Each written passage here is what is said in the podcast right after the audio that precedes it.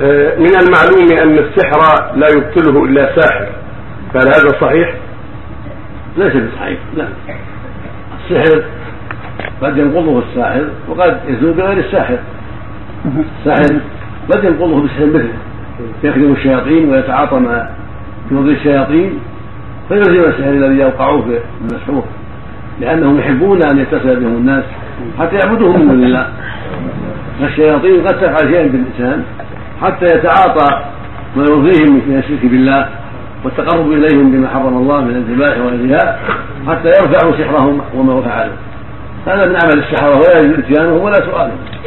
النبي صلى الله عليه وسلم قال من أتى عرافا أو كاهنا فصدقه فقد كفر من محمد عليه الصلاة والسلام. وليس من منا من تطير أو تطير له وليس منا من سحر أو سحر له وليس منا من تكهن أو له. ومن أتى كاهنا صدقه يقول فقد كفر بما جاء محمد عليه الصلاة والسلام. وقال من اتى عرافا فسأله عن شيء لم تقبل له صلاة أربعين لا حول فلا يجوز للمؤمن أن يأتي السحرة ولا الكهنة ولا العرافين المعروفين بدعوى عن الغيب ولا الملزمين. كل هؤلاء يحرم إتيانهم ويحرم سؤالهم ويحرم تصديقهم.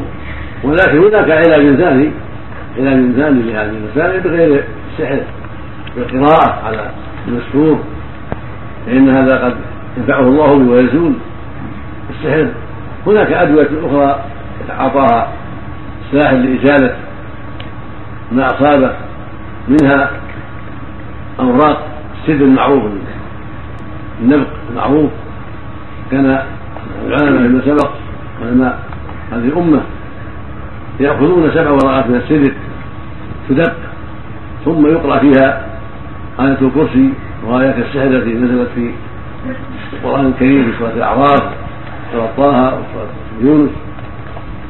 ثم ويقرأ قل يا أيها الكافرون قل الله أحد والمعوذتين مع ما الله من الدعاء إن اللهم رب الناس ألف ذاك وشيئا بالكافي لا شفاء إلا شفاؤك شفاء لا يغادر سقما ثم يفهم منها المسحور ويغتسل بها. ويزول باذن الله بالسحر قد يكون يزول في اول مرة قد يزول في ثاني مرة قد يزول في ثالث مرة. وهذا مجرب كثيرا ولكن قد نفع الله به كثيرا.